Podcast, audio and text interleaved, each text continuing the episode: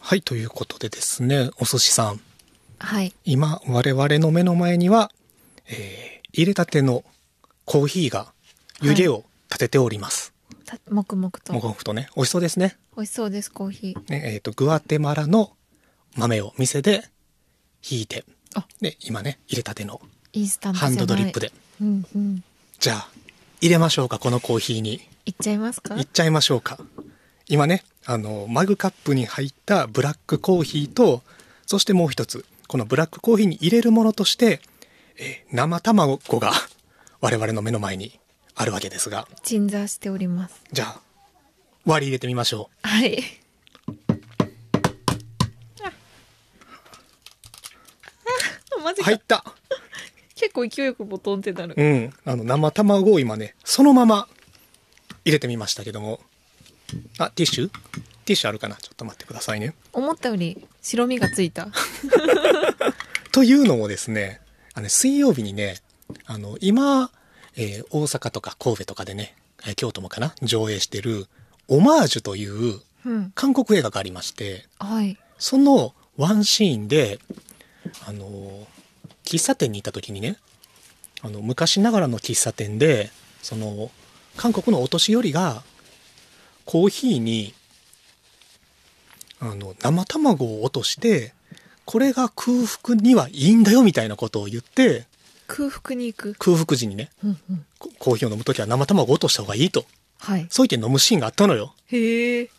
ということで、びっくりせんかったわ。びっくりしたよ。うん。初めて初めて。ただでもさ、ベトナムにはさ、エうんッグコーヒーっていうのがあって、はい。それはあの卵を、あの、黄身だけを拡散した生クリーム状にしたものをコーヒーに混ぜるみたいな飲み物はあるから、なるほど。そう卵とコーヒーっていうのはそのアジア圏において珍しい組み合わせではないとは思いつつ、はい。まあ、じゃあちょっと一口いってみましょうか。実食。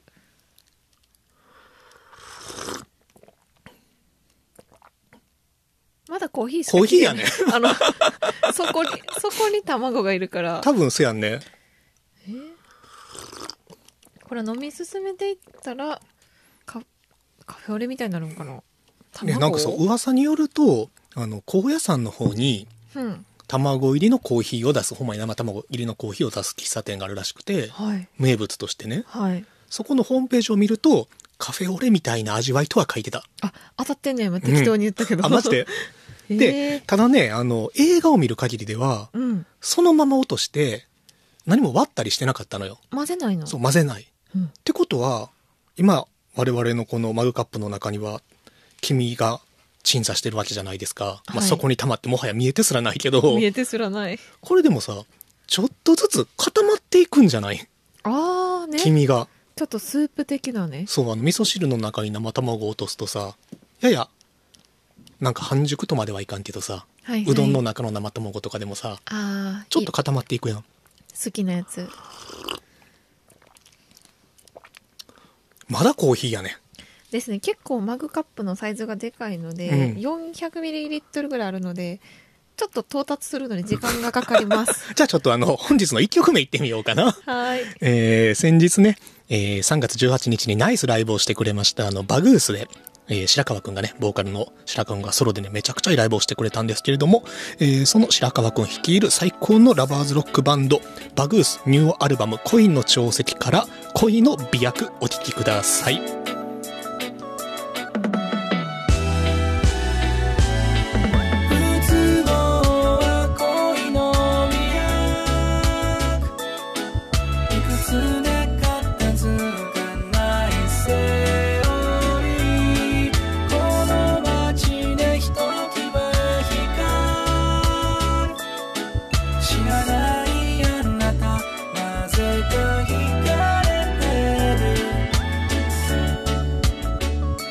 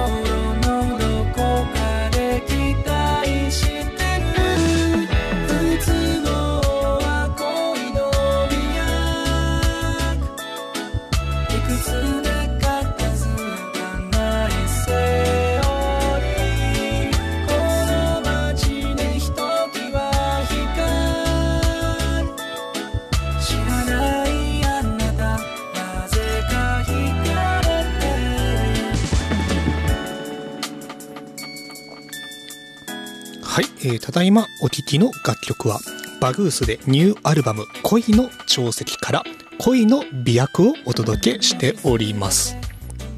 まだコーヒー普通やねまだコーヒーね結構ねあの飲み進めたけど4分の3ぐらい飲んだんやけどでもさ白身は溶けてるはずなんよちょっと白身らしきものはあるなんしか見えるあるし多分その味わいの中にももう混ざってるはずなんやけどだから多分ねマイルドになってるのかもしれないあ気づかぬうちそうに違和感のないレベルでああクアテマラがそうそうで、えー今あのプルンプルンの卵の黄身が 見えてきましたねちょっとこうスプーンですくってみたら、うん全然崩れる気配のない黄身が出てきますこれ固まってるよねやっぱりちょっと周り固まってる一回じゃあお寿司さん崩してみてよ裏切っていいんですかうんむしろ実験していきますえいえ完全に混ぜた今い崩れたいやあいたいちょったとずつきましたねあなんかコーヒーが若干色が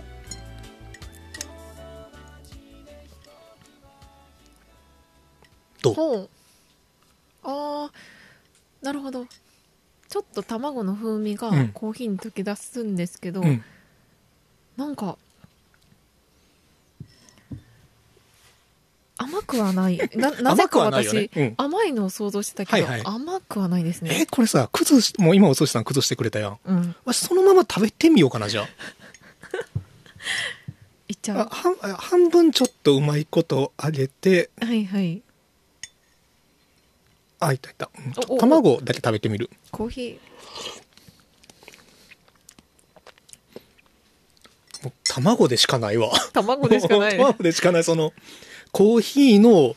あの海にしばらく使っていた卵でも味は卵やわ 卵やうねん、混ぜるともう少しなんか卵とコーヒーが混ざった味はするんですけど、うんあでもねその、まあ、いわばさ今コーヒーを飲みながらちょっと半熟の卵を食べたわけじゃないですか違和感ないねその合わんとかないねないねなんか思ったよりも馴染むから逆にどう受け止めていいのかが うん難しいかもしれ今なませんかん、残り半分卵をちょっと溶かしてみたけど卵の風味はするねうん、うん卵の風味はするけど、コーヒーの味わいは損なわれていないいないですね確かにコーヒーの風味もちゃんと残っててうんああねありな気もうんするしひょっとするとこれあの深夜とかに飲むときに胃をなんかこう傷つけないというあかーコーヒーだけだとちょっといい害がするのを守っうんてくれるかも、うんうん今なんかあのそこの方にたどり着いたから来ましたうんそこの方にたどり着くとやっぱり生卵の白身のうんちょっとそのぬめっとした感じとあー黄身の味わいとコーヒーが一気に来たでも違和感はないおうんむしろ美味しい気がするおえなんていうメニューなんだっけメニューはないメメニューメニュー名名ははない映画には出てこないああでもコーヒーを卵で落としてでもそれはあの喫茶店に行ってその高齢のおじいちゃんがこういう飲み方があるよあなたもどうって言われたら主人公の40代の女性はいや遠慮しときますみたいなあ遠慮しちゃうんだそうだからその別に韓国で一般的とかではなくてうん多分やけどうんでもある一定の年齢層の人からしたら昔流行った飲み方みたいなのがあああるのかなって、まあ、ちょっとこれは調べておきたいところですけれどもっていうのをツイッターに書いたらうんあの韓国文学翻訳家のキラ・カナエさんがうんあのコーヒーじゃないけどその漢方的なお茶に卵を入れるみたいなのはあるみたいな話も聞いたりとかさらにお茶ですかそうまあでも漢方って言われたら確かにねあの卵需要があるからはいはいそうそういう組み合わせはあるのかなって今思ったりもしますけどもなるほどねでもね思ってる以上に美味しいからこれみんな家でやってみてもいいと思うああ気になられた人は例えばちょっと栄養不足うん栄養補給したいなって方がでも朝ごはん食べるのしんどいけどコーヒーは飲むよって時にそれやわそれやわ卵入れてそれやわタンパク質も取れるしなんかミネラルとかも多分入っているでしょう、うんコーヒーになるうん最後今飲み干しました最後はちょっと確かに食事感出たねうーん美味しい美味しいこれはリピありですかこれリピありです ね。まあだって京都の喫茶店とか行ったらさ、うんコーヒーとゆで卵とかついてくるわけやからさ、うんうんモーニングセットとかでね。うんだから卵とコーヒーっていう組み合わせは、そもそもなしじゃないっていう大前提はあるよね。確かにうん。絶対モーニングだとセットですねねこれはありです。リスナーの方もぜひあの試したら教えてほしい、で、ちなみにね、これね、今日ちょっといい生卵やから。 あなるほどね、うんあ確かにいいの買ってきた新鮮なん使わんとちょっと、ね、そうそう。で、多分君が濃い方がいいんやと思う。ああ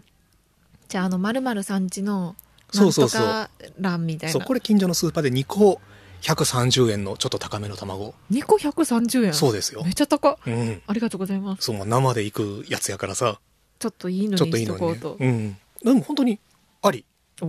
え、でもお寿司さんもさ、違和感、むしろ違和感の方がないよね。ないですねえぐみすらないよね。なんか「うん」とかってちょっとき白身が口に引っかかるとかないね普通に入ってくるうん。で、案外白身固まらへんね。確かに、黄身がちょっとほんわり固まるというか、うん、ちょっと弾力が生まれるくらいやけど、うん白身は全然ね、ないね。ですよねコーヒーの温度によるかもだけどうん。でもまさにね、コーヒー別に沸騰してないもんね。そうそうなんか思ったよりもすんなり受け入れられた自分にびっくりしてまあす、あとでもさ、熱くなかったよ、今。うん入れたてなんですよ。これがひょっとすると白身が熱さを和らげてくれてる可能性はある。あなるほどうね、ん。だから、朝一でも、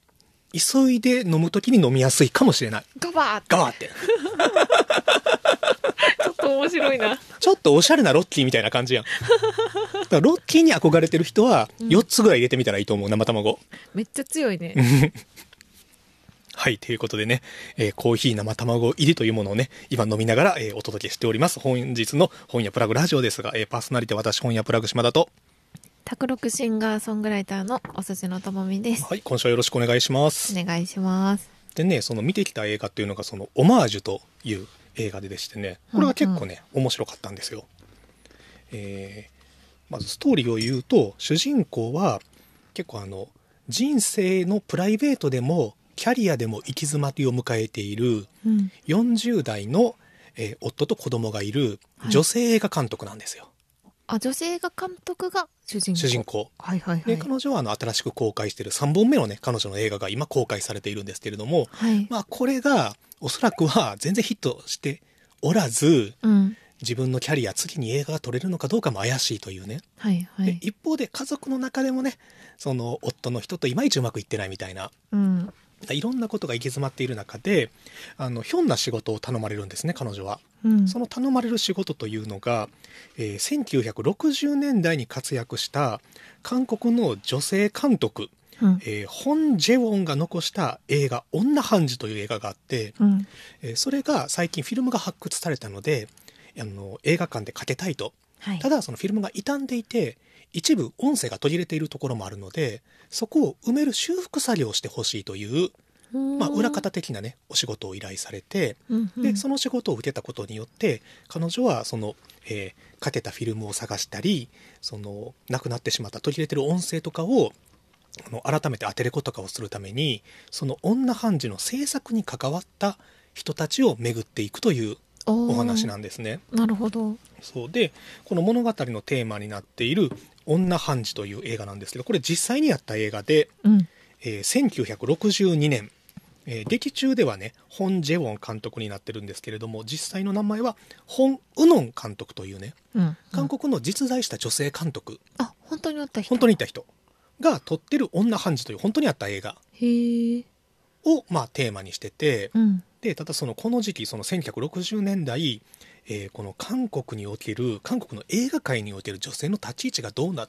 たのかっていうとうんやっぱりもう男性社会でその映画業界っていうのがうんうんだからこの映画の中ではこの女判事を取った、えーホン・ジェウォン監督っていうのはもう亡くなってるという設定なんやけれどもこのホン・ジェウォン監督と一緒に作業をしたあの編集作業フィルムを撮ったフィルムを切ったり貼ったりしてつなげたりするっていう、えーその作作業をこの監督の友人の女性編集者がねやっていてで彼女はまだ存命ということで彼女に会いに行くんですね。なるほどそしたらもう当時はその編集室に女が入るっていうだけでこあうー縁起が悪いって言って塩をまかれたりしたとあでそこで、まああのえー劇中のホン・ジェウォン監督、まあ、で現実ではホン・ウノンさんっていうね女性監督はやっぱり何本か映画は撮れてるんだけれどもそのやっぱり何本か撮った段階でキャリアをおそらくはそのジェンダーのために立たれているところがあると。ーなるほどうん、だからそのかつて60年代の映画に関わった女性たちはその現在の女性監督に対してあなたは生き延びてくれとこの世界で、うんうん、この女性というのが、まあ、特に映画界っていうのはこれは多分アジア全部がね比較的まだそうやと思えてやっぱり男性優位であって女性というだけで見えない壁ガラスの天井って言われるようなものはあるけれどもあなたたちはそんな目にあってほしくないと、うんまあ、っていうようなまあね、えー映画なんですよ。なるほどうんすごいメッセージ込められてメッるんセでーすジねがねすごい込められているしねあのその主人公の中年女性っていうのもあのこれすごいのがね本当にいそうな人なのようーんでこれ現実の監督にだいぶ寄せたらしいんやけれどもはいはいこの映画を撮ってる監督自体も、えーシン・スウォンさんというね女性監督で、うんで彼女にだいぶ寄せてるのよねあああの主人公の、えージワンというね現在の映画監督を演じたのはイ・ジョンウンさんという役者の方で「えーパラサイト半地下の家族で」えー物語のキーマンとなる家政婦を演じられてた、へえ、まあ、名バイプレイヤーといううんうん女性なんですけれどもね本当にあのね本当にちょっと小太りのどこにでもいそうなおばちゃんおうほうほうう、ん、っていうのがまただからそのなんていうかなリアリティあー本当にいそうだしその彼女の生活っていうのも全然その映画的なおしゃれさとかは一切無縁で、うんうんあのすごくいそうなのよ。あのあリアリティあるんだ、うん、あのあるその映画の中のシーンで、えー、と彼女があのこのかつての映画に関わった人たちを巡る中であの地方のビジネスホテルに泊まるっていうシーンがあってうんそのビジネスホテルに行ってこう靴下を脱いで、えー丸めてあのガラスのテーブルの上に置くっていうシーンがあるのよね。はいはいでその後あの彼女の手元のアップになってスクリーンがただそのスクリーンの端っこにその丸めた靴下が無造作に机の上に置かれているっていうああなんていうかな美しいシーンじゃないんやけれどもなんかそのさ生々しさってあるやんうんあうんこれマジで自分たちの人生にある本当に情けないけれどもぬくもりのある営みだなみたいな、うっんうんていうようなところにもねしっかりとちゃんと演出が行き届いていてめちゃくちゃ細かいですね細かいんよそういうところがねすごく良かったですね。そういうのってなんかグッときますよねそうで実際にその40代で今生きづらさを抱えているこの女性主人公は物語の中でその何かをが突破できたりとかううん何かが劇的に事態が好転するみたいなことはないんだけれども、うんうんでも何て言うかな多分わた自分は男性やからさしかもまだ30代やしその40代以降のキャリアとかあんまり考えたことないからさまだ分かりきれてないところがあるんやけどおそらく女性の方でさらに同年代だったらその自分と一緒に悩んでいてうんでもあの戦うまではいかなくともなんとかやっていこうなんとか人生を良くしようとあの日々の営みを重ねている人がいるっていうことはそれだけで多分ねメッセージになると思えるような作品ですね。同じ環境にある方が見たらこうちょっと勇気づけられるような映あ画るでとすか思う、うん、うんほらあのパンフレットの最後が後ろの写真あ卵そうコーヒーにねコーヒーカップに卵が入ってるっていう、へえかわいいまあ、だからひょっとするとこれが、まあ、あのパンフレットの最後のさ写真に使われるぐらいやから、映画の中でも多分ね自分がまだ把握しきれてない何かしらのメタファーがあるのかもしれないですねこのコーヒーに卵を入れるっていうのが。なるほどうね、んいや面白そううん、ぜひぜひあの本当に派手さはない映画なんですけれどもオマージュオマージュという映画です、ぜひご覧いただければ幸いですかねうん、まあでもやっぱり最近はさあの女性のキャリアについて考える映画とかでもさうん、まあそのそのブームというよりはやっぱり語れるようになってきて観客がついてきたっていうところがあるから、なるほどうん、ここに来て一気に増えてきたなと思うしやっぱり男性が見てもそのなんかメッセージ性が理解しやすくはなってるんやと思う、ううんうんんなんかもはや女の映画とかじゃなくてさ、うんうんその共通の社会的課題として、うん、ジェンダーっていうのは確かに何とかしなくちゃいけないよねっていううんです、ね、中ではまあね、うん、そのうちの一本として良かったですね。なんか逆にさ、うん例えば映画もレディースデーしか前はなかったのに、こう女性に気を使いすぎて、うん今はメンズデーもあったりとかそうそうこうまあ女性守りすぎるだけじゃなくてって目線も出てきたぐらいじゃないですか、レディースデーっていうのはあれそもそも何があるかっていうと今の人はねすごい理解しにくいと思うんやけどあれってもともと映画館が女性が一人で行ける場所じゃなかったのよあそうなんそう危ないもんへえだって昔は今みたいにさあの指定席じゃないし入れ替えもなかったからさその途中から入ってくる人もおるしさ誰かわからない人がさ暗闇の中で隣に座ってくる可能性がさあ全然あったわけよでしかも途中で入ってきて途中で出ていかれたらわからんから、うんうんやっぱり、まあ、喫煙もおってやったし酒も飲む人おったし売店でビール売ってたしさ本当は本当もっと今よりはるかに痴漢が多かったのよへえだから女性が一人で行ける空気じゃなかったから、うんその女性云々というよりはやっぱりその客層を広げるためにそういうレディースデーっていうのを設けたっていうのはねそうなんや、うん知らんかっただから本当なんか女性専用車両に近いようなあーまず問題ありきっていうところでできてるからあーなるほそどうあれ決してその女性だけにサービスするよっていうサービスではないよね。あそこ勘違いしてました、うんそうなんですよっていうところがあったんですよねだから映画館はやっぱり男性の世界だったっていうね、うんうん映画館自体が、なるほどうん、映画だけじゃなくて映画館自体も、そうそううん、だからやっぱりまだ大阪の映画館とかであの年間600本を見てる映写技師の薬師丸でさえ一人で行くのがやっぱりちょっと怖いって映画館はあるからさ、ああなるほど、ううんん、あ新世界東映じゃないんやけどね薬師丸が大好きな、うんうん新世界東映は汚くてあの館内に成人映画の喘ぎ声が響き渡ってい てけどもあそこは 安全っていうまあでもやっぱりそれでもまだ昔ながらの映画館っていうとすごい響きはいいんやけどやっぱりちょっと怖いところっていうのはねまあドーあプるっなてというころというかそうそううん、あ何の話やったかな映画の話あそう映画の話からあそのねあと女性のキャリアパスに関してコーヒー卵の話、うんうんあでも今じゃあちょっとさあれこのオマージュのパンフレットを読んでるとうんあれやってこの実際のこのこの絵オマージュを撮ってるシン・スウォン監督っていうのがあのそのかつてのね、えー韓国の女性監督第2号なんかなホン・ウノン監督っていうのはへえそうあじゃあちょっとこれあのパンフレットの一部読みますねインタビューはいえー韓国の女性監督第1号であるパク・ナモク監督は「未亡人」という作品を撮りましたがそれ以降の作品はありません、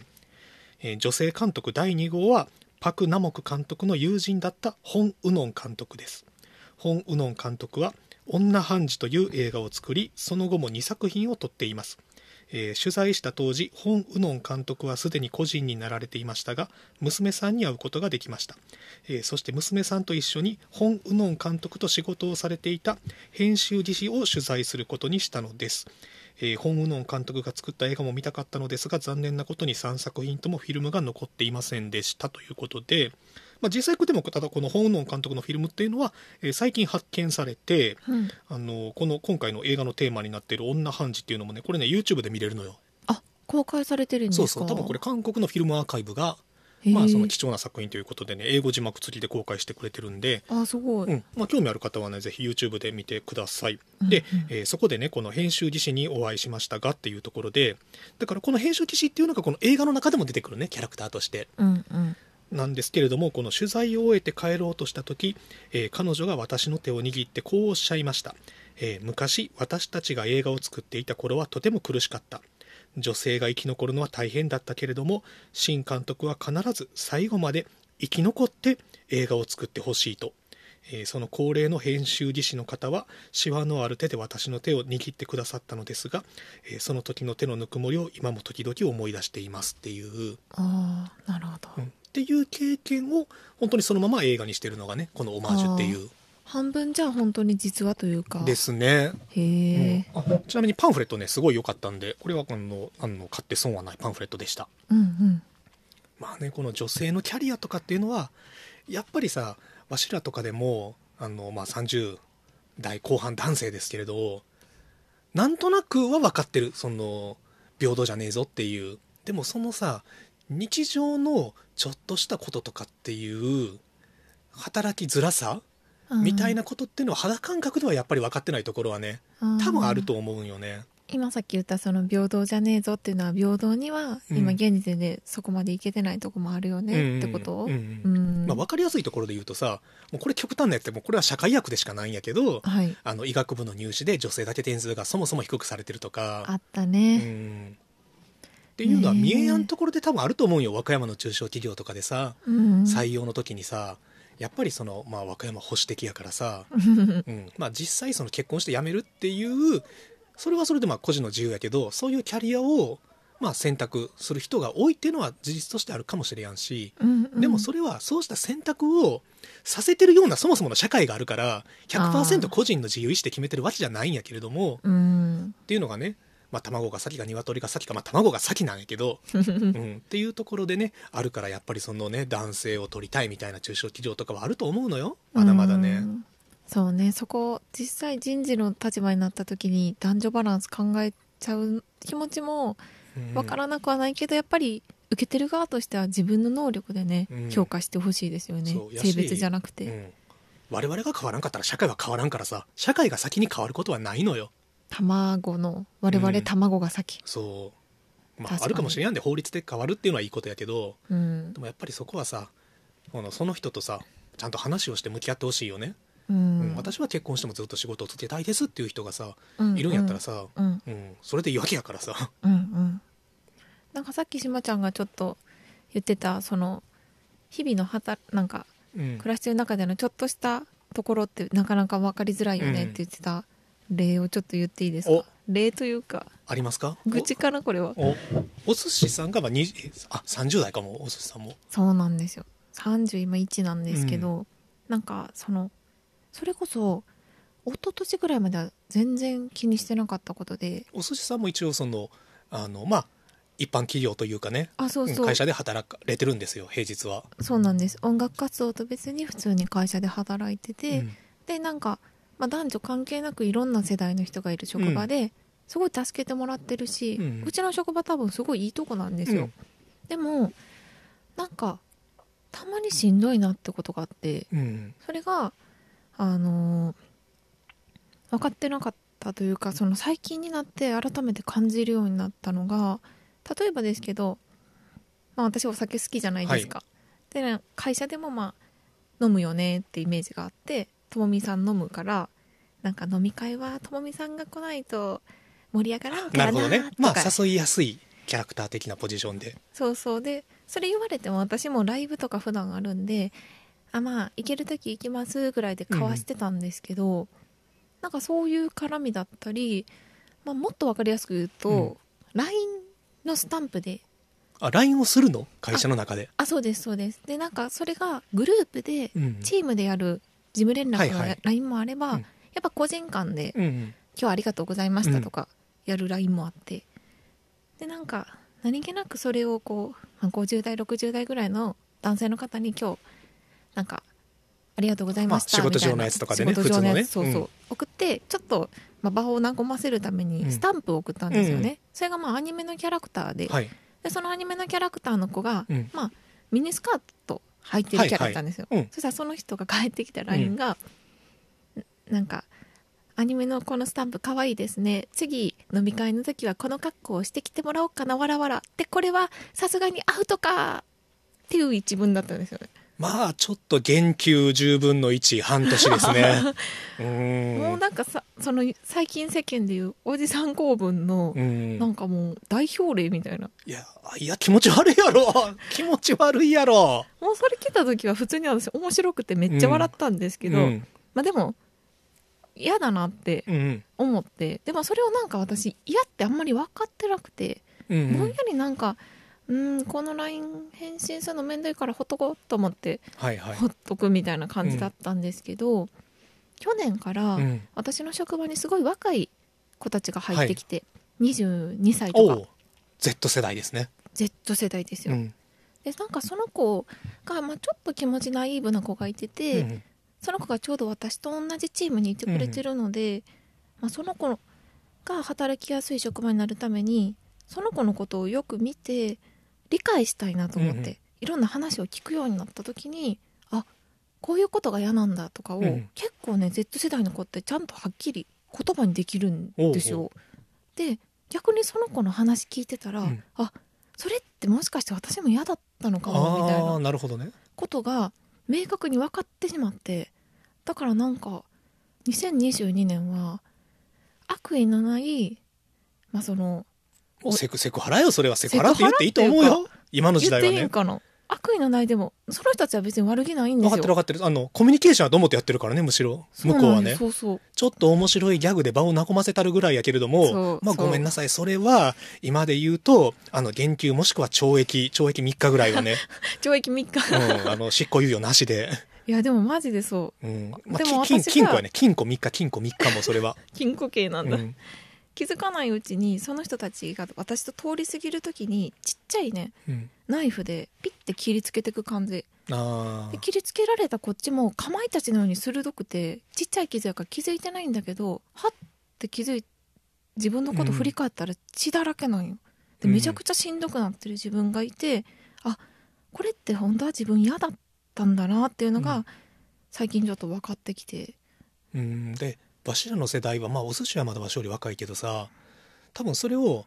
嫌って言ってもさ、人回り上の人たちはさ、分かってくれない人の方が多分多かったと思うよね。もうそれぐらいあそうねでう別まくにいちょなっすのとがさみたいなさそのでも考え方も確かにスキルだと思うし、うんそれ身につけてる人もすごいと思うんですけどかといって傷つく子が悪いわけじゃないそろそろいや何も悪くないよそう1ミリも悪くないよ傷ついちゃううから、でも傷つかない人もいるじゃないですか肌の厚さって人によって絶対んまあ違うもちから,、ろんだかねらピッて切りつけられてももう鋼のような肌で全然大丈夫な人もいれば、ちょっとしたことで本当に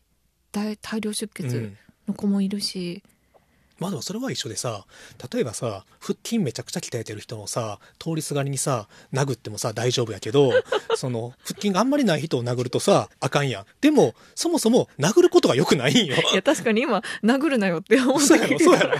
だからそういうことなんよねいや本当にそれ、肌が厚い人に囲まれてるから腹筋が多いマッチョな職場だからと言って 通りすがりの人を殴っていいというね理屈にはならねえんだよっていうね本人はその殴ってるとかさうん切りつけてると思ってなくて、さっき島ちゃんが言った通りコミュニケーションだと思ってるけど、もう世の中のね、うんそういうのがまあ言ったらハラスメントになってるじゃないですか、だからもうこの全部ね私の持論ですよ、うん原因はギャグセンスがないことに尽きると思うんですよ、うんそのこれ面白いやろと思って私のその LINE のアイコン、うんアイコンじゃないあのスタンプをうんいじったけど、おもんないうんおもんないから傷つくし、うんてか本当にギャグセンスとかコミュニケーション取れる人、うん別になんかその「俺面白い面白いやろ!」みたいなマウント取ってこうへんし、うんもうギャグセンスまなあい、さそのさギャグセンスっていうのがさもちろんさそのめちゃくちゃ面白い言い回し的な発想のひらめき力もあるやろうけどでもギャグセンスって間違いなく時代と結びついてるからさ、そうですうね、ん、だからその時代感覚がまずいけてないからお前はだからまだギャグを言うポジションにすら行っていねえというまずは日常会話から一から勉強し直せっていうさ本当にそんな感じです なんかめっちゃ愚痴っぽくなってごめん いやでもそれは愚痴じゃないよだってそもそもだってな傷つけられた方がなぜそれを愚痴と言ってごまかさなくちゃいけないんだっていうね被害やからさあまあでもただあの今はさ自分も随分偉そうなことを言ってさ自分はさすがにさあのそんなことをしないとは思うんやけどさそこまでひどいことはねでもそれはさ自分と50代のそれこそセンスよねが違うから50代のセンスは古いぞってさ思えるんやけどひょっとすると20代から見たらいや今の島田のセンスもねえぞっていうのは多分あるんやと思ういやこれ男女関係なくね、うんあるよね絶対あるよね怖いよね怖いでもその怖さっていうのはさやっぱりコミュニケーションっていうのはやっぱり誰かしら傷つけるっていうのはさあるからさその笑いが人を傷つけるとか言うけどさコミュニケーション全部が人を傷つけるからさうんその怖さっていうのはさビビっておくぐらいでちょうどいいんじゃねえかなとも思うし、うんもう一個はそのさっきのさ心の強さとかさ、まあ、肌の強さ心のメンタルで言うならば自分ができることはその例えば年下の子とか、まあ、同い年の子でもひょっとしたらさいやちょっと島田さんのそういうとこ嫌だってさ思ってることがあった時にうん言ってもらった時に必要以上に反省はするけど傷つかない心は持っておいた方がいいのかなとも思うね。うんなるほどねうん、なんまかあそそこでさ、れも一つの意見としてちゃんと受け取りつつみたいなそうあのちゃんとな直すべきこと言ってもらった時にうんなんか直す以前に「うわ俺傷ついたわもういいわ」みたいな、ああうん、そういう人にはなりたくねえなみたいなさそれはそうですね、うんちゃんと真摯にそこは受け止めたいですよねそうああのそういうへこむけどね意見もかちろん、へこむと思う、うんでも自分がへこむっていうことはそれまでには相手をへこましてたわけやからさそ,、そうですねれは仕方ないねえなっていうさやっぱ謙虚に行きたいですねねえというオープニングの頃トークで愚痴を聞いてもらえるいやでも多分それはリスナーの方でもさやっぱりその働いてる方で、まあ、ひょっとしたら女性男性にか限らずさあると思うもんそういうさうんうん男やってもさ「お前なんでまだ彼女おらんの?」みたいなさあもう恋愛話なんてしねえからなーなんか逆にじゃあその男女入れ替えたらさおばさんとかがさ、うん彼女作らなあかんでとかさ、うん結婚せなとかさ奥さんもらってとかうさ、んだからおじさんが悪いとかおばさんが悪いとかじゃな男女じゃないよねまあ、その辺はジェネレーション感もあるよねうんもうそのそうやね世代間もあるし、まあ、世代でも上の人でもすごいなんかこう年代関係なうんうくん礼儀持って接してくれる方もいてるから本当人よねうんうんですねだからこのおじさんおばさんの AM ラジオみたいになってきたね我々も30代入って のんびりみたいな ねえみたいなねねえまあ我々ももうまあお寿司はまだですけれどもさわしももう中年ですからさえ中年片足をさ突っ込ませていただいてるんで、突っ込んでるんですうんか、いい中年になりたいうん、うんかっこいい中年になりなたりいたいね、うん、はいねということでねあでもそんなお寿司にじゃあ一冊ちょっとおすすめの本をはいこれねあの思った以上に面白かったです思った以上に言うと失礼なんですけれどもあのキャスターのさ安藤優子さんうんうんご存知ですか、うん安藤優子さんがこれ書かれている本であの彼女もちろんねアナウンサーとしてすごく有名な方ですあの安藤優子さんという名前で今ひょっとしてピンと来てない方もあの検索時ね写真見たらあこの人って絶対になるっていうぐらい日本を代表する、ね、有名な、えー女性のアナウンサーですけれどもあの彼女が実はねそのキャリアを積みながらあの博士号を取ってるのよね。えー、すごそうグローバル社会学博士号っていうのを、えー上智大学の大学院で取られていて、うんえーその彼女がそのアナウンサーとして書いたとかタレント本ではなくてそのあくまでほご本人が研究している学術書その社会学の研究書として書かれた、えー一冊これが「自民党の女性認識家中心主義の政治思考」といううーんこれがねその先ほどその思った以上にっていうのはあのもう少しそのご自身のこれまでのキャリアとかを書くような読みやすいエッセイみたいなものかなと思ってたら、はいはいあのかなりがっつりとしたっていうよりもなんか正当の学術書社会学の、えーうん、初めに問題提起があってそれに対する、えー資料と実際のフィールドの調査があって結論に行くっていう論文やんそうあこれだからね今あの論文を書こうとしてる人にも読むとすごく参考になると思う。えーうん、なんでちょっと一末の硬さというかうん真面目さが立ってるところもあるんやけど、うんでもだからこそねあのすごく読みやすくて良かったです、へえうん、その情緒に流されないというちゃんとした学術書の形態でおで、ーえーとまあ、このタイトルがさ「自民党の女性認識」っていうのがあるように、まあ、もちろんその戦後のねえー日本の政治っていうのは自民党がさずっと一時たま政権交代があったとしてもやっぱり長い目で見るとさずっとその政治の中心にいたわけでそうした自民党政権下で日本社会の中でその社会の中の女性認識というものがどのようなものだったのかもしくは変遷したのかしてないのかみたいなことをねへえでその中でやっぱり初めに一つその安藤、えー優子さんがうんあの問題意識として持っているのはやはりその女性っていうのがあのわきまえるポジションっていうのを押し付けられてると、ほうほううん、従属的な女性認識っていうのがやっぱりあるっていうのはあのこの間のオリンピックの時にさ森さんがさあの女性は話が長いみたいなさでもここにいる人たちはわきまえてるから出しゃばらないみたいなニュアンスのことを言ってさまた出た逆センスがない発言、でもそれはあの森さんだけの話じゃなくてやっぱりそのわきまえることがいいっていうあの社会認識っていうのはやっぱりずっとあったとうんだからそれがあの根強いからこそああいう場でやっぱりそのねまだそれをまずいんだよっていうことを分かってない人がねポロッと言ってしまうみたいなあそうで実際この安藤優子さんもさ今だったら本当にさあの日本を代表するさ、まあ、あのアナウンサーキャスターの方だけれどもやっぱりあのねえーっとこのご自身の中でも、えー私自身がテレビ報道の世界に足を踏み入れた、えー、40数年前与えられた役割は男性司会者の横に座ってうなずくアシスタントであったと。うんえー硬派なニュースを扱うのは男性で女性は天気予報や子供向けニュースを担当するのが当たり前で女性はまさに添え物だった、うんえーつまり花からわきまえた役回りしか与えられない時代だったのであるっていうああでえーっとでねそうでたただでもそうした中であのこれはあくまでも私自身の経験であるが完璧なまでの男社会に居場所を作り出すためにわきまえながら、えー先輩男性記者たちと同化してみせ、えー女性らしく振る舞うことを封印しておじさん化してみせて、えー決して先輩男性たちを脅かす存在ではないというサインを送りながら仕事をする方法論を取った、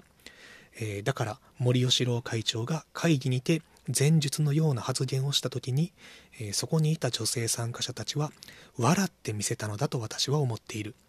えーわきまえるらしく振る舞うことが男性優位社会では物事をスムースに運ぶための対立を避ける方法論になってしまってきたのであるっていうねなるほどうん確かにその書いてある通りな気がしますねだからその森喜朗発言はあからさまな女性軽視とは言ってないのよねうんうんただそれが自民党の政治志向における女性認識を極めて端的に示したことは間違いないっていう、うんうん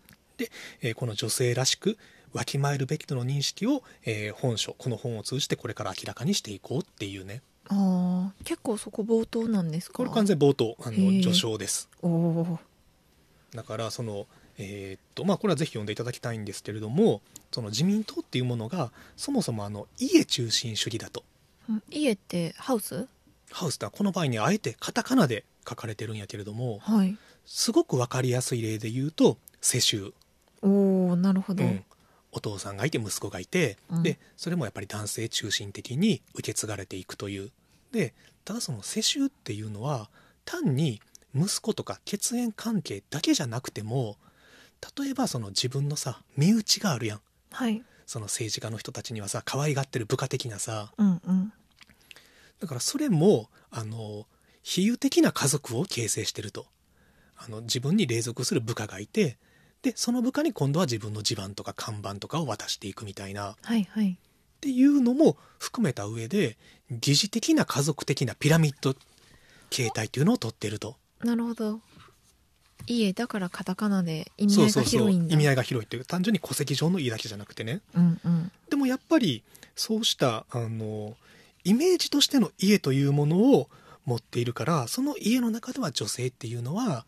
こうニコニコしてさ良妻賢母的にさ男性を支えるみたいなっうんていう昔ながらのこの家的な感覚を社会全体に広げて成り立ってるのが今なんじゃないかなっていう。ああなるほどうんっていう、えー問題意識っていうのを一つずつ明らかにしていくっていう形式で、えー例えばこの戦後から女性議員がどのように推移してきたかとかうんうんあとはその実際あのまあもちろん女性議員とかがさいるわけやからさそれでもそうした女性議員たちはどのようなキャリアパスでうんあの政治家になったのかうん例えばあの医療系の女性議員医療関係出身の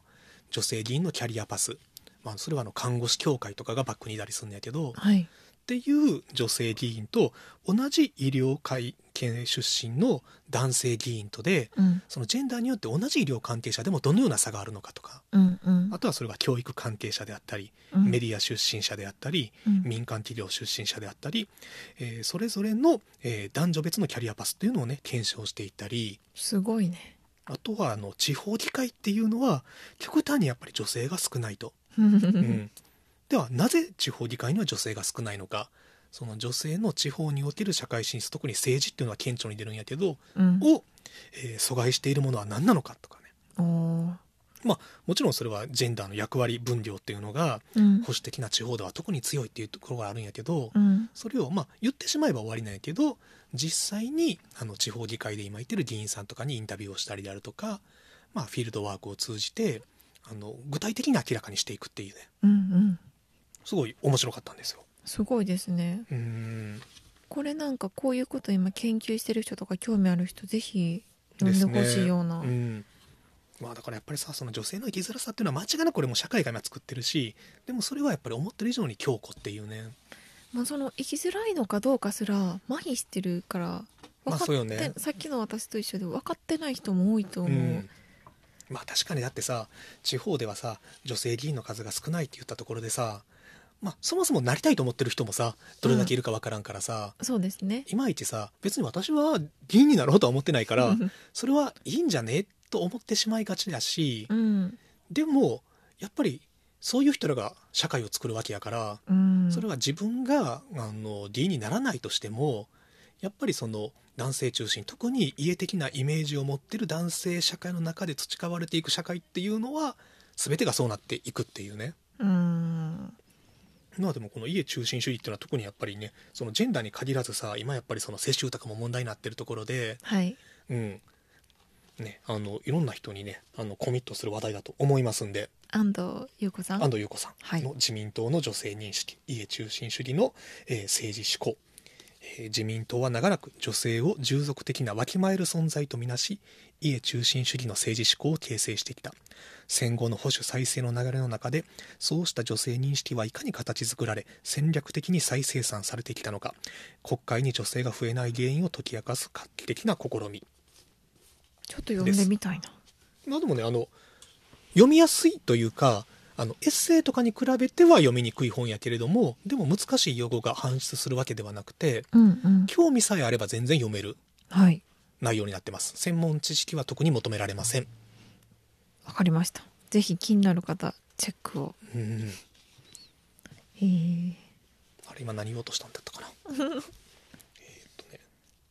まあいいやまたあの思い出したという感じで今日はちょっとあのシリアスな話からシリアスでもねえなこういうことをもっとみんな気軽に言うべきやからねごめんシリアスじゃないわうんううんんあのみんな思ってるね、うんこととかそうですねあの卵コーヒーを飲みながらの喫茶トークでしたね、卵コーヒーの飲み干した最後の感想言っていい、うん、喉にめっちゃ引っかかった え最後のでもさ君どうやった美味しくないキウイ美味しかった案外美味しいよねあなんれか食べ応えがあるねあった飲ねみ最後だけ応えねっていうかううんんううんんうんはいということでじゃあ本日も本やパラグラジオ始めていきたいと思いますお願いします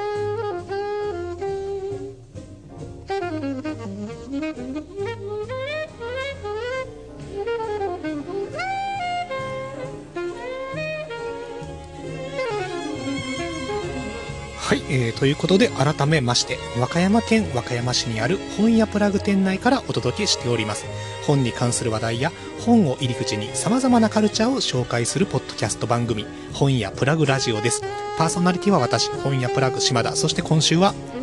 和歌山でタクロックシンガーソングライターやってるお寿司のともみですはい、えーそして番組の感想もしくはリクエスト等々は、えー、ツイッターであれば「ハッシュタグ本プラ」もしくはツイッターの DM、えーそして、えー Gmail、Google メール、えー、books.plug.gmail.com でも感想、リクエストをお待ちしております。来ないのよ。来ない んだ最近ねちょっとリクエストの話出し出してましそうたなもんの。ね番組へのね、感想お手紙がね、プツンと途絶えてしまって、何か問題があったのかいやこれひょっとすると届いてないんじゃないかなあ半径 500m 以内でしか放送できてないんじゃないかというのをね不安になるね不安になってると思うの不安になってたのがさはいでもさ最近でも店で結構ねあの「本屋プラグラジオ聞いてます」ってあの初めての方に声かけられることがさえ言っすてごくく増れえるてのそうそううわあめっちゃ嬉しいあのこの間紹介されてた本どこですかみたいなさ、はい聞いてくださる方がいたりとか、はいしてさ「え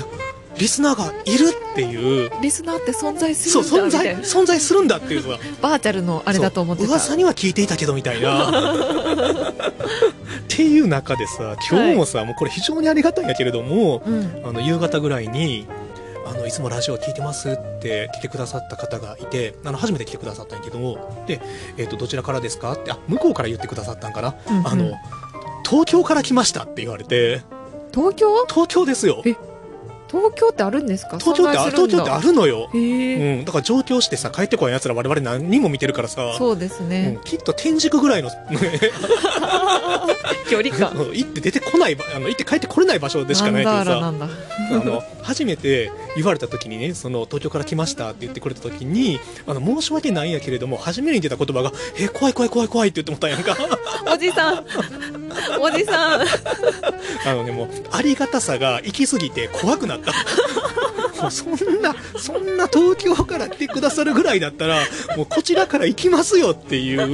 もう出張本屋プラグいきま全すみたいな然するよ。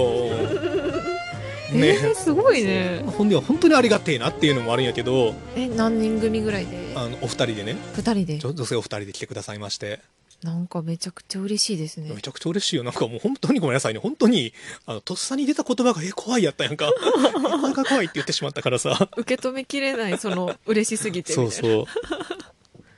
いや、でもね、その聞いてくださってる方がね、どうやら、いるみたいですよ。めちゃくちゃ嬉しい、うん。で同じことばっかり言ってるけどめちゃくちゃ嬉しいですそうなのよ。うん。ね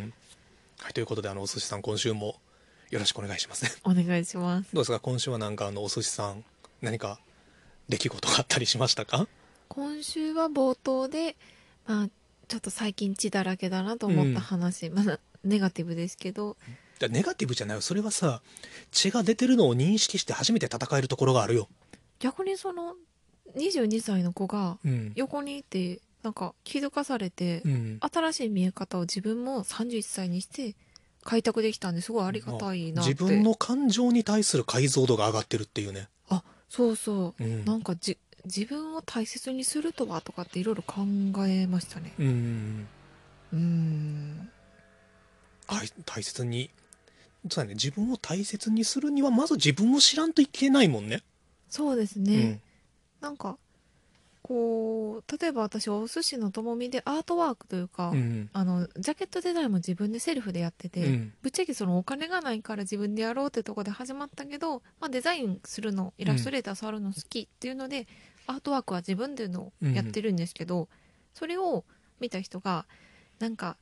そういうのを勉強したいんやったら無料でフライヤー作らしてあるからああもう作ならしみなたいしなもうなしもう絶対ダメもう舐めてるねもうそれ言われた時最初はうまくかわそうと思って、うんえーでもちょっと今忙しいんでってまあ言ったらその、うんちょっといい感じにかわそうと思ったけど一回、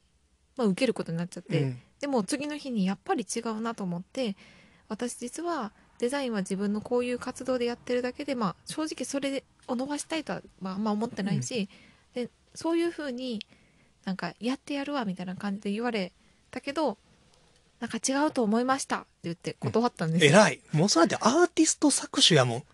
そうなんよ、うん、後に続く人のためにもねそれ誰かが断らなくちゃいけないライブ出したるわとかあとるよ近いかだなってさあの、うんまあなんやろなあんまり業界のことを言うとあれですけれどもさ、い本屋とかでもたまにさはいやっぱりさあのただでもいいから働かせてくださいみたいなことをさうん、言ってくださる人がねいたりするのよなるあほどの、ね、将来本屋をやってみたいからってとか、うんあのそういう経験をしてみたいとかでさうんうんでもさうちは断ってるのはさうちはバイト代今払えやんからでなるもほど向こうはただでもいいって言うんだけどただで働かすのはねどんなお仕事でもねダメなんですよ。おーうんしまちゃんそこしっかりしてるよねしてるだか偉らいそのミュージシャンの人でもライブねしてくださる人方絶対に少額だけどギャラはねもちろんお支払いするしだからねあの本当にねあの街づくりとかさ街づくりとかなんとかでさこのなんか経験になるからって言ってさインターンとか称してさ手のいい無料アルバイトをね使ってるところがねありますけどねダメですよもうそんなに ねもう乗っちゃダメ、今日はちょっとねそういう話がうん出ますね、出ますねうん春だからかなポカポカしてきたし、ちょっとねあの感情の蓋が緩んでるからでもやっぱりねそういうのは言ってかなくちゃねいけないですよ、うんうん言うの悪いことじゃないもん、うんうんあとどっか行ったりしたどっか行ったりしたかなあなんか先々週ぐらい沖縄行きました おお結構ビッグなとこ行ってるやんなんかふっシュッて行ってきまし たおーあそうやだからお土産もらったわあの何あげたっえけ、ーっとねピーナッツあそうそうピーナッピーツナッ固めツたとそうそうそあうれびっくりした美味しくあないのなんかピあのピーナッツがいっぱい入ってるのを黒糖で固めたやつでそうそうで袋当ててみて取り出してみたらさ別行かなっていうぐらい重たいやんあれなんか固まり具合がやばいよね そうで、あの重さがさ、多分全てカロリーなんよね。 これ多分、わしがなんかチョモランマとか山に登って投資しかけた時に食べる非常食なんじゃないかなっていうぐらいのさ、それぐらいの栄養価がある、ある。カロリーがめちゃくちゃ美味しいんやけど、あれマジで危ない。沖縄のねご飯もおやつも美味しいからうんうねんついつい食べ過ぎちゃいましたそうな、あれ間違いなくね、あの、太るよ。うん、太って今めっちゃ必死に筋トレして る沖縄いいなよかったもう素晴らしいところに行かれています ね。はい、じゃあということでね、今日の話なんですけれども、はいあのさ、今週ね、これね、めちゃくちゃ面白い知見を得まして、うんあのね、週刊朝日という、まあ、週刊誌を、はい、まあ、あのパラパラ読んでいたら、はいその中でね、あの、下山進さんという方のね、えーノンフィクション作家の連載で、2050年のメディアというのをうん、週刊祭で今やってまして、連載中連載中。で、それのど、えーこれ3週間前の号やったかなはいは2い週間前の号だったかな、えー第33回なんですけれども、えーどうぞ第33回のテーマが、えー女性誌が輝いていた時代1977年の「モア JJ 読者だった彼女は」っていうおーモア JJ モアとか JJ お寿司さんご存知ですかもちろん知ってはいるけど読んではあいなどいっちも読者じゃゃないうんそうでねこの下山さんがね、書かれてたのがやっぱり70年代の後半っていうのは JJ がねすごい人気だったんだってはいはいで、えっ、とね、ちょっとこれ本文引用しますけども、2050年のメディアの第33回ですね。えー当時女子大生は皆 JJ を買って、そこで展開されている神戸発のニュートラ、あるいは横浜元町発のハマトラと呼ばれるコンサバティファッションを競って身につけていた。えーこの雑誌は実際の女子大生が次から次へと登場している。えー慶応青学神戸女学院江南女子大立教、えー、清泉女子大かなの子たちが屈託のない笑顔で、ね、登場しているといういまいち私あのコンサバティファッションというのがどのようなファッションなのかというのは理解できてないところがあるんですけどもそさんコンサバティファッションっていうのはハマトラとかねめっちゃあの自分は着ないけど見るのはめちゃくちゃ好きえわかるわかるあのストリートファッションというか、うんなんかそのちょっと待ってね電源がちょっと今事故で落ちましたあ大丈夫ですそのまま置いといてもらったらいいですよあのなんて言ったらいいのかなちょっと女の子らしい感じが強いです、なるほどなるほどでなんか見たらあーってなると思うまだ流行ってるまだ流行ってるというかそのジャンルとして残ってるあうーん古着の子であえてハマトラとかのファッションを続けてる子とかもいると思うなんか少しあのジャケットっぽかったり白い靴下とかなんかきっちりしてるんだけどはいはいト割ラとトラッドのちょっと着崩した感じなんかなうんうんなんか全然今あんなのポパイとかにできそうなファッションですね。全然今でも可愛くないあ、そうか。ニュートラとかハマトラのトラはトラットのトラか。あそうそうで靴下ねあー膝丈のスカートはいはいではい靴下履いてパンプスとか、あでもさ、まさに我々がイメージする80年代初頭のファッションというのはこんな感じですよね。そうそう可愛いよねで、まあそのね、ファッションに関してはそうなんやけれども、あの、この慶応青学神戸女学院江南女子大立教清泉女子大の子たちが屈託のない笑顔で紙面に登場して、えーどんな話をしてるのかというと、えーおおむね次のようなコメントを出している。パパのポルシェで休日ドライブするのは楽しい。今日のバッグは母に買ってもらったシャネルのバッグ。わかるこの感覚。めっちゃお金持ちやなって思いましただからそのエリートを捕まえるか、社長夫人になるか、いいお嫁さんになるのが市場の価値観。結婚しても仕事を続けるなんてもってのほか、そのため可愛いファッションに身を包み、青春を謳歌するっていうのが、おーなるほど一種のモデルケースとしてあったと。幸せの一つの形そうそう。ただ、そうした中に登場してきたのが、えー1977年に、えー創刊されたモアだったと。うんうんで、えー実際その当時の、えー女子大に通っていた、この日高舞子さんという方がね、はいえーそのインタビューというのかな、まあ、形で当時の思い出を語ってるんやけれども、えーそのね1977年、えー友人が興奮した面持ちで舞子に行ったのだすごい雑誌が出たわよっていう、はい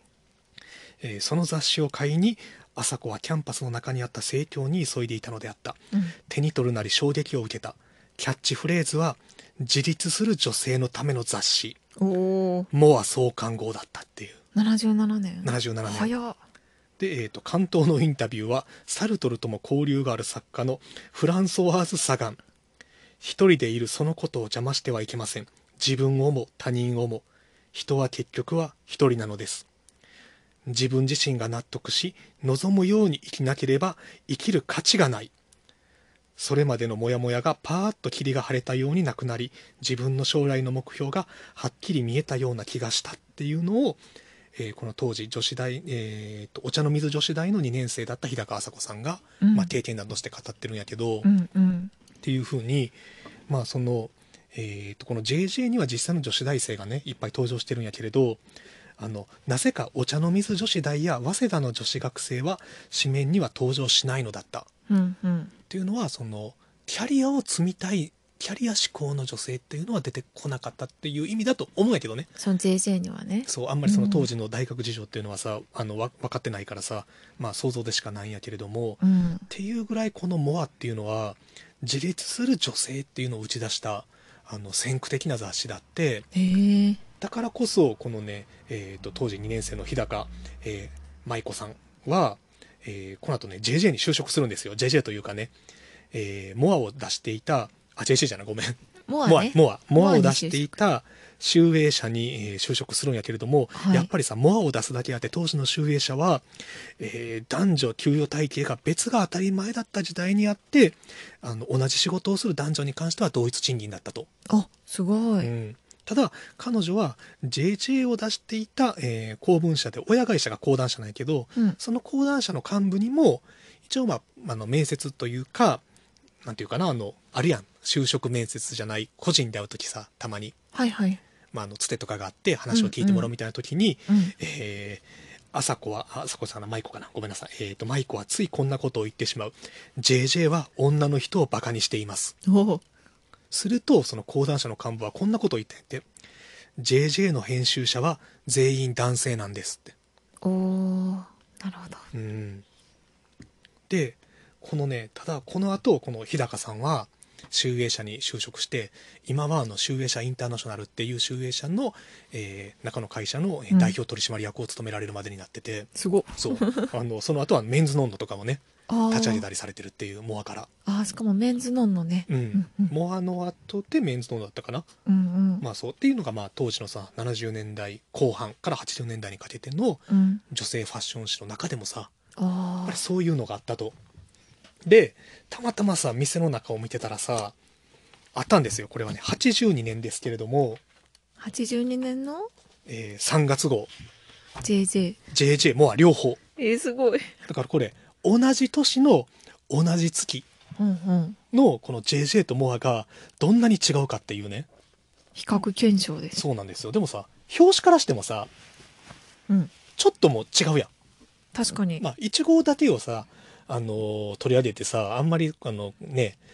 口やかましく言うのもあれやけれどもさやっぱり JJ はさふんわりとした可愛らしいイメージがあって、うんうんモアは、まあ、色がね赤と青っていうのもさうん好対象になっててモアの方がややスマートな感じはそうですねしますよねスマートとかクールな感じが見出しもなんかだいだいぶちゃいますね違うんだってさあの特に一番上がさ、えー体にいいこと今すぐ実行」これはモアですね、うんうんえー JJ は「フレッシュガールのワードローブああ、うんフレッシュガールって言い方もねうんなんか今だとちょっとこうグッてなるけど当時だと普通だ」もこんねれつうのねうんうんとかさあのーこれねでやっぱりさこの JJ を開くとさはいもうねえーっとスナップ六本木や戦場で学生が主催した会場訪問パーティーの仲間たちっていうさわあ全然またさバブル前やけどさこうなんやろね東京大学プレイボーイクラブみたいなのがあったらしくてえー、でなんかそういうところに言ったらさ男たちが開くリッチなパーティーに遊びに行く時のファッション、ああなるほどスナッねプみたいなねだからそう自分たちのパーティーじゃないよねスナップ自体はすごい可愛いけど確かに目線は男の人ですねそう男の人がどう喜ぶようなファッションをこうだよみたいな提案、可愛いんやでファッションは普通に可愛いめっちゃ可愛いでもさ 明治大学ファンタスティックとか さ東京大学プレイボーイクラブとかさファンタスティックとか単語生まれてこの方使ったこと ない、でもさこれやっぱりさ慶応大学水上スキー部これメンズねはいで同じパーティーに来てるのは学習院の女子水上スキー部とかさああ一応そのねクラブ観光流みたいじゃなくて慶応大学水上スキー部の女子は来てないよなああそういうこと大学別のスキー部水上スキー部だからその慶応のイケてる男の子たちが、はいまあ、言い方悪いけれども、まあ、学習院はまあ普通にいい大学なんかなただやっぱりさその東京大学とかでもさ同じ大学の子じゃなくて、うん一個そのそうした大学に憧れる子を呼んできてるみたいなねあー今見るとなんかうーんってなるとこありますねディスコやヨットを借り切って仲間たちと夜を過ごす真冬のパーティー会場に集まった男の子と女の子のファッションを取材してみるとみたいなさああイケイケやねうんホストは青学とかさまあその時代はそれがねかっこよくて流行ってたっていうのうもんあるし、それであまあでも楽しいね、うん子らもいるけどじゃあねまあでも確かに青学とかだと青学の女の子が来てるねちゃんとうんうん東大になると東大じゃなくなってくるっていう感じやな家事手伝いとかねもう大学名が書いてなかったりするね学生とか女の子はああなるほどねあ大丈夫ですよもうそのまま置いといてくだいさいねいですか、うん機材トラブルですすいませんまあ、あとは比較的ねファッション関係が多いんやけれどもうんあの、まあ、メイク特集とかでもあの周りの人からこう褒めてもらったみたいなうんうんその彼の評判とかうんうん新しいメイクは友達やスポーツ仲間そしてお母さんにまで好評ですみたいな、うんうんっていう中ででもやっぱりコメントしてるのは彼氏とかさ男性やったりするんよね、ああちょっとそこは今のメイク師とも違うね、うんうん今はなんか自分が好きなメイクするとかそういう感じそうあの髪を切ったら随分おとなしい感じだねと彼の評判があまり良くありませんこれ以上切らずに変化をつけたいとかさああまあで特殊ですね実例フレッシュガールのワードロープ、うんうんうんうんでさこれも面白いのがさあの別にファッションはファッションでいいんやけど、うんあのお母さんに結婚式の披露宴もこれを着ると説得して OK にどうしてもこのディオールのドレスが欲しかった、えー三越で33万円高っ33万しかも当時の価格で思ったらそう偶然に見つけたレオナールのロングドレスちょっと高いからどうしようかと悩んだけれどもスリムなラインとレオナールっぽくない柄が気に入って買ってもらいましたうんうんえー銀座松屋で30万円ぐらいとかさなるほどねいい服を買おうとするときは母と一緒に、えー獣人プラザへ行きますこのスーツも伊勢丹の獣人で10万円ぐらいでしたとかさやうんうんっぱりそのさ買ってもらうみたいなさ、うんそういうのがあったりするのよね、なるほうど、はん、もう働いてる人なんやけどね商社勤務とか、あはあはあうんっていうまあちょっとやっぱりさアッパーなお金持ち的な価値観があったりするんですよなねまあ、そういうのを憧れてるみたいなのも一個文化としてあったってことですよねあの関西の、えー手塚山学院大学うんうんのキャンパスレポート、うんうんすごいよねやっぱりこれ当時はさみんなマジで金持ってたよなと思うのがさ BMW はやっぱり人気ナンバーワン手塚山では排気量の大きい車に視線集中っていうあーえっとまあ女子大生よ、え3回生の子は、え BMW518i に乗っていると初めは運転に戸惑った左ハンドルも慣れてしまえばかえって運転しやすいみたいです手塚山の女の子はどちらかというと大きめの車に乗っている人が多いようです2台目も BMW と決めています すごい まあなんかそれが流行ってたんだよね、うんなんか今の価値観で照らし合わせちゃったらさ全然合ってないところいっぱいあるってなっちゃうけど、当時はそれが大丈夫だったわけだし、いやでも今のさこれは男女に関わらずやけどさ男子の大男子女子関わらず大学生で車持ってる子の方が少ないからねまあ圧そっ倒か的にまあモテないっていうちょっとシビアなところもあるよね、うん金額とかだって自分の世代でも同級生で車持ってた子一人だけやったよ軽自動車で、ああそうなん、うん私結構和歌山以上に田舎のとこだったあまのさで、やね地方はまたちょっと違うねそう車持ってるからそれはそれで多かったけど、ういんやちょっとね私今しまちゃんが JJ をこう持ってる中でうんモアを眺めてたんですけど、い言っていいですか、はいはい。コラムうん。ビートたけしってあ、そう。これじゃあ書いてる次モアいきますね。お願いし同ますじ号の82、えー、2年3月号。うん結構ね、関東がね、ビートたけしインタビューなんやけれども、めっちゃいいわあこれのインタビューね、めちゃくちゃ面白かった。面白かったというのも完全に今だったらアウトコンプラ 的にだからさあのモアの編集者が結構突っ込んでるのよ、うんうんでそれに対してたけしも何も構えずに、うんえー返してるんやけれども、うんえー例えば、えーそのモアの編集者がねたけしに対してね今のところ女性に対するギャグはブスが多くて自立している女の範囲までは攻めてきませんねとかさうんうんでそれに対してえーたけしはあのやっぱりフリーライターとかスタイリストなんて聞くとさ物珍しくてセックスしてみてえとかさ思うじゃないやってしまうとなんだ同じじゃねえかという気持ちになってさやたら突っ張っている女でもそういう関係になってしまうとドドドッとまともに女が出ちゃうの何かいっぺんにそいそいつが所詮女だったんだなって思ってねっていうなるほどっていうでもさここまでを引き出してるよねすごいうね、んなんか生々しいし本当はこういうの苦手な女性もいるかもだけど、うんモアの読者はそういうのも含めてこう受け取ったりうん受け取らなかったりの選択肢がこれを読むとあるね、うん、いやだからだいぶね今もとねきついよこ れこのインタビュー、今だったらちょっといっぱい引っかかっちゃううん、だからモアの編集者まだグイグイいくんよねうん、好きな女はやらせる女で嫌いな女はやらせない女ですかっておおでたけしそうそうって、 うん、やらせるおえやらせる女はやる前だから好きでやった後は嫌いになるのってかなりひどいですねっていうね、実際私あのたけしさんの本とか「うんあのオールナイトニッポン」の56とかうん好きで読むんですけど、うんやっぱりなんかすごいですね影響力が当時もあるし今もあるし、まあそれに対して結構ね、まあ、もっとひどいことたけしガンガン言ってんねんけどほんまにねうん今言うとマジでアウトなあのそのコンプラ的なアウトっていうよりも普通に嫌なやつだなってさ思うぐらいのことをさ、まあ、平気で言って、まあ、それは時代性があるんやけどねはいはいでもそれに対してあの結構モアの方もね結局あなたはナルシストなんですねみたいなことをさあ切り込んでいくん切だり込んねだってそもそものこのさビートたけし関東インタビューでこのね帯のたけしの紹介のところねうんうん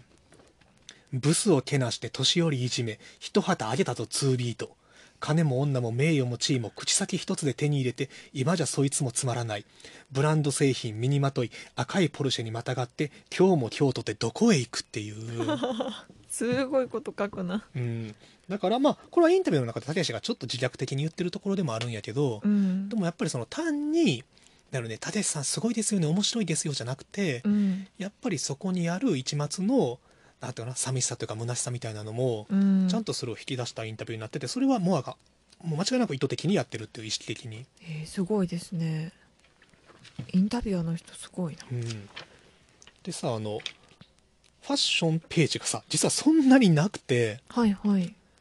もうファッション誌なのにさもう10分の1ぐらいだよねファッショングラビアのページってはい残りはで何があるかっていうとまずね特別企画、えー僕たちの育児奮闘記男と女の役割分担を考える」へえ最近子供を持って働く女性が増えている彼女たちは子供だけに生活の全てを縛られるのは不自然なことだと気づいたのだでは一体家事育児はどのようにしているだろうかもちろん女たちだけの力では限界があるそこでパートナーである男の役割が大きな意味を持ってきた一方男はまだまだ男は社会女は家庭という固定観念にがっちり縛られているのが現状だ子育てを身近なものとして自然に受け止めることのできる男性は少ないほとんどが女性の側に預けて良しとしているその中でどうしたら男も女も無理のないいい状態を築くことができるのだろうかそれぞれがより暮らしやすいライフスタイルを作り上げてきた5組のカップルを通してその実際を探ってみたいとかさすごいですねこれそうが82年そっかなんか私たちの私の同世代で言うと、うんあの家事男性やってくれる人すごい多いんですよ、うんでもそれって当たり前じゃなくてこれ82年とか昔から問題提起してくれてる人がいるから、うん叶ってることなんやなって今思いましたでも82年多分ここまで突っ込んでるのはさ珍しくてうんなんならその男の育休も当たり前にしなくちゃいけないみたいなことまで言ってるのよね、早いねうん素晴らしいねえー家個性の集まる場所そこでイーブンな立場を認め合うことから2人の関係をスタートさせてとかさうんうんね、だからそこでまあその男性の方でも男というものはただ必死で仕事をして強くたくましく生きるのが男らしいなんていう人がいるけどそうとは限りませんね仕事だけに生きるなんて言ってみれば味気ないものでしょう家庭も含めてトータルな生き方を目指すのが本当の男らしさというものだと思いますねみたいなことを、まあ、言ってる男性のインタビューがあったりさうんうんで男、えー僕たちは男の育児を前向きに捉えたいっていう、まあう、ん今から聞くとさ当たり前じゃんと思うことも全然40年前やからさうん普通じゃなかったはずなのよね、そうですようね、んやっぱりその男の子育てというだけで変な顔をされる時代は過ぎた男が子供を抱き遊ぶ姿に違和感はないっていうさしかしちょっとお手伝いというイメージはまだ抜けないっていううんうん、これ今と全然変わってないというかさうんうんこれさ今月の雑誌ですかって言われてもさあ同ーじこと書いててもおかしくないやんそうねまだそれが叶ってない家庭も全然あるもんねそうだからさモアが新しかったっていうのもあるしあの現状が全然遅れてるっていうさその両方がすごいなんかね響くなるほどねうんとかあの特集ね他の特集「えー鎮魂の寺み水底の人」梅原武の「大和寺」「モア人と旅」っていうもう一体ターゲットはどこなんだってぐらいそう面す白い、ね、ごいよねだからもうこれ完全にその日本のお寺と仏像を巡るっていう紀行文なんやけどあの水原武先生、まあ、有名な、えー京都大学の学者さんですねへえ合ってるのは京都大学かな水原武ごめんあの違ったらちょっと恥ずかしいんであれなんですけれども、まあ、とにかく有名な、はいえー学者さんですけれども、えーやっぱりこれはさ、まあ、言うたらさめちゃくちゃ渋い特集ようんでこれがカラーグラビアで、うんえ12345678ページにわたってうん展開されているんですねはいでこれはさ100モアの読者がうんとか当時水原たあの梅原武さんが、うんあの若い女性にすごく人気があったとかそんなんではないのよねはいおそらくですけどね結局これっていうのは女性誌もファッションだけじゃなくてちゃんとした教養がいるでしょうっていう、おーなるほどうん、そのなるねそのまあバカにされないって言うとあれやけれども、うんまあっていうあのすごくうんあの強く言うと教育が必要だよねっていううんうんところだと思うんですよ。うんうんだからさもうそう全てがメッセージ性でできているというすごいねこの紙面構成考えながらさうんこれもってどういうこと伝えるかとかいっぱい当時の方ね考えてるんでしょううね、んすごいでもやっぱりさあのこれであの勇気づけられた人はさだいぶ多かったと思うよ。うんよしこれで学んだ人も多かったやろうしねこの見え方あるんだって知った人そうそうそうもいっぱいいるだろうねだからさやっぱり地方の人がさ特にその子育てをさこれからの言ったらさイケてる男女はさ一緒にイーブンでするのがさイケてるんだよっていうさああっていうところを提示してあげて、まあ、それでやっぱりさ自分との特に地方の人だったら違いにがっかりする人もいただろうけども、うんでもやっぱりそのうち社会はでもこうしたものを目指していいんだっていうさうんメッセージ性にもなったような気はするし、うんまあ、ちょっとあの今あの JJ と対比してしまったけど、まあ、JJ は JJ でねやっぱりちょっとキャリア特集とかもこの GO でもやってたりするんですけれどもなんか昔のスナップとか含めて可愛くてもしかしたら私 JJ の方はなんか家にスクラップがある気がしまおうすスクラップってあの切り取って そうやんねファッションで言うと多分ね今参考になるのは JJ なのよ単純なファッションで言うとね可愛いただでもやっぱりさそろそろ決めてもいいかな私の結婚プランとかさ、うんえーこういうだからその結婚相談所的なものの広告とかは、あのモアには乗らなかっただろうなという気がしなくもないっていうね、まあ、完全にその同じ女性誌でもターゲットが違いますようんねうん面白いなっていうさうんいまいち分かってなかったからさその JJ とモアっていうさ雑誌の、まあ、ファッション的な違いっていうのは分かってたけど、うんそのやっぱりその出版として特にやっぱり70年代80年代一番そのジェンダーっていうのが社会の中で意識され始めた頃に、うんうん、こうしたやっぱりそのさお互いお互いの価値観があったっていうね。なんか一番いい形だなって私が思うのが、うんまあ、仮にそのパートナーとの家事分担ってテーマだったとしたら、うん絶対イーブンがいいよねじゃなくて、うんなんかお互い忙しい時期とかうんえあるじゃないですか、うんそういう時に譲り合ったりして調整し合いながら2人がいい形を探れるのがいいと思うんですけど、社会にその考え方が浸透してないともう私もあったのが、うんこう残業してたら、うん今日夜ご飯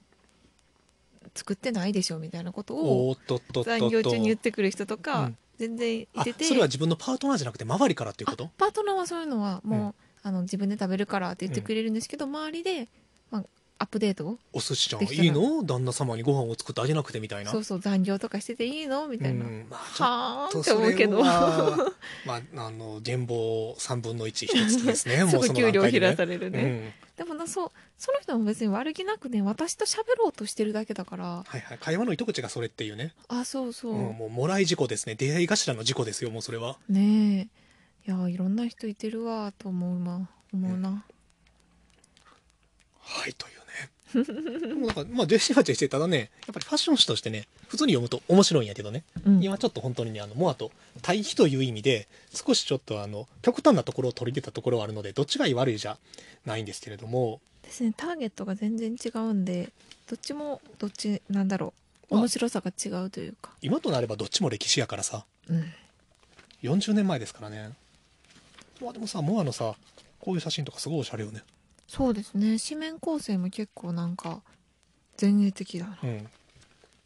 モアの方がなんやろなデザインがスマートな気がしますね、あーそういう方がターゲットなうのんかもね、で JJ はポップで可愛らしいっていうあのいい意味でねうんうん、今の世の中もね結婚して家庭に入って旦那さん支えて暮らしたいと思ってる人もゼロじゃないと思うんですよ、うんもちろんもちろんでそれはそれでその幸せの一つの形だしモアの旅雪の北海道吹雪の日北へこれあの ラジオ聞いてる人何のことか全然わからんからしまちゃんまあ、あの豪雪地帯を美しいグラビア写真と一緒に巡るというそうそううんそうすごく素敵なねあのえ NHK の深夜にやってそうな、あのちょっと意識朦朧としてきた時間帯にやってるやつねえー特集コーナーがあってほら毛ガニのグラビアとかあるからね 市場で毛ガニとホッケがうあの山のように売られているグラビアとかもうこれはターゲット女性とか関係ないね、うん、女性今読んで普通に面白いもうあのねあでもやっぱりその世界のニュースとして、えーアメリカン・ウーマンズ・ナウニューヨークの女性集会から」とか、今の見出しですね、うんうんっていうその海外のまあやっぱそのジェンダーに関する記事が載ってたりしますねあの、えー慰謝料廃止は主婦の座を脅かす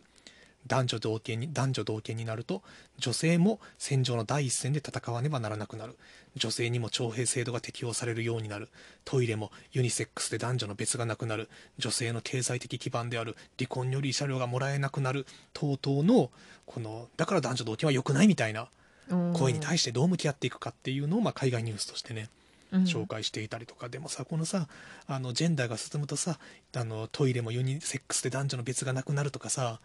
まあ、こういう議論ってさ絶いまだにさ続いてるやん結局はさ、うんうん今はそれがさあの単なるあの男性女性のジェンダーだけじゃなくて、まあ、あの LGBTQ と言われるさまざまなジェンダーのところにまでちょっと話題が広がってるけれども、うんうんでもなんかこれをするとこういうことがよくなくなるぞこういう怖いことがあるぞみたいなんで脅すっていうのは何も変わってないというねその手法としてうーんうん更新できてないとこもそう、あるんですうんね、っていうようなね今日はちょっとこの長くなってしまいましたね JJ とモアの話だけでちょっと特集が終わってしまいましたけれども、マジかうんうんまあねこういうのはちょっとね振り返って読むと結構面白いものがあるといううんうん時代背景もあるからそれが言い悪いじゃなくてなんか歴史的資料としてそうそうねかわ、あうんこうなんだって思うよね変わったものと変わらないものね両方がありますねというねうんなるほどまあでもさ、なんやろね。うん。書いてこうかなって さ、変わらなくちゃいけないよねっていうことの方がさ、実際は多いからさ。まあでも合わせてさ、あの、この80年代の雑誌とかでポパイとかさ、うんそんなん見てもね、男性誌を見てみても、やっぱりある程度の変遷はうんあるだろうから。うんうんうんまあ逆でもに今はさ男らしくこうあれっていうので悩んでる男の子たちもいるしなんか女性だけがこう足りないじゃなくて男性からも、男性もなんかちょっとこうね差別されてると感じてる子もいると思うから大切なのはその個人を個人として認めていくことですよね、社会がこうあるべきもあるけどまずは目の前の人のことをちゃんとうんね理解しようまあとそれが一番ねでしやすいことやからね本来そうそ社う会を変えるには時間かかるしも変えていかなくちゃいけないけれどもまずまあ明日からできることとしてはまず目の前の人を見ていこうという、そうそう、うんただでもね社会はね変えていかなくちゃいけないんだよってなんか今日強気だ な、いやでもやっぱりこういうことはさ言える時にさちゃんと言っとかないとさ、うん、なんかなあなあでさまあでもやっぱりなんかそのうち良くなるといいねっていうのではうんやっぱりちょっともうね、あのー自分はその特にそれによって困ってはないんだけども、うんだからこそやっぱりねあのーうんたまにはやっぱりちょっとさ強く言ってこうかなっていうさ、なるほどね、うん、思います。はいということで、まあ、今週の本やプラグラジオでしたけれどもはいどうどう締める今回はなんかちょっと女性目線のね話があって多分今日その店頭に来てくれた人たちも、うん若めの女性やったんですか、どうなんですかねまあおそらく20代から30代ぐらい20代かな、うんああなんかそういう人たちでなんかこういう風に感じたとかあったらまたもしねメッセージいただけたらすごあい素晴ら嬉しくない素晴らしいメッセージ提案あのねまあ島田お前全然分かってねえぞでもさいいしさあそうですね、うんなんか別にこれに同調するだけじゃなくてこう考えますとか、うんうんこう思いましたとかでも全然皆さんがこういうの聞いてどう感じてるのかすごい気になりますよね確かにうん、ということで、えー番組の感想はツイッターの「ハッシュタグ本プラ」もしくは、えーえー、booksplug.gmail ん books.plug.gmail.com までお待ちしておりますので、えーぜひぜひ、えーお送りください、えーそしてお手紙が採用された方には特にプレゼントはないんですけれどもあの深く感謝をする といういないんがや別にない採用されなくても感謝してる しまあというか全部採用するんですけどさ届いたものはね全てありがたく読ませていただきます本プラメッセージが欲しい はい、えー、そして、えーこれは来月ですね、2023年4月15日に、えーまたえー本屋プラグライブがあります、えー広島からサイモンさんというね、ミュージシャンを送りお迎えしまして、えー悲しみかもめとツーマンでやっていきたいと思います。えーそして、えーただいま流れている、えー今月からまたしばらく、えーエンディング楽曲で使わせていただきます。えーそのサイモンさんの好きな人、フィート、好きだらけ、マフィア。お聴きください。女の子みたいに急な坂道登ったらもうすぐいつもの公園で10分前ベイビーいつもそばにいて掴んで離さないでベイビーあなたのこと好きな人はほとんど嫌いベイビー夜を抜けて二人だけの場所へベイビー何もないよきっと何でもないよ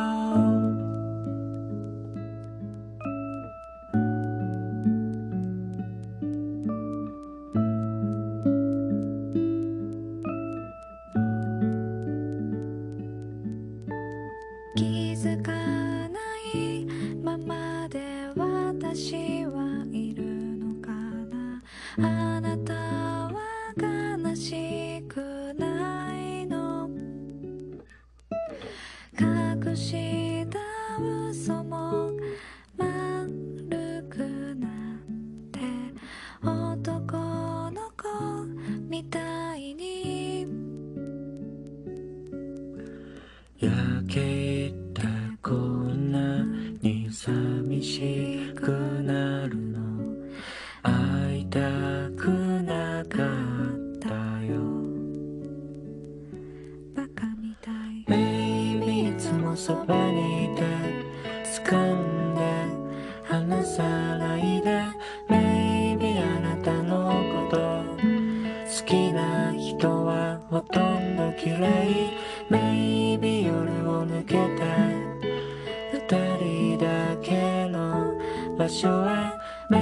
イビー何もないよきっと何でもいいからベイビーいつもそばにいて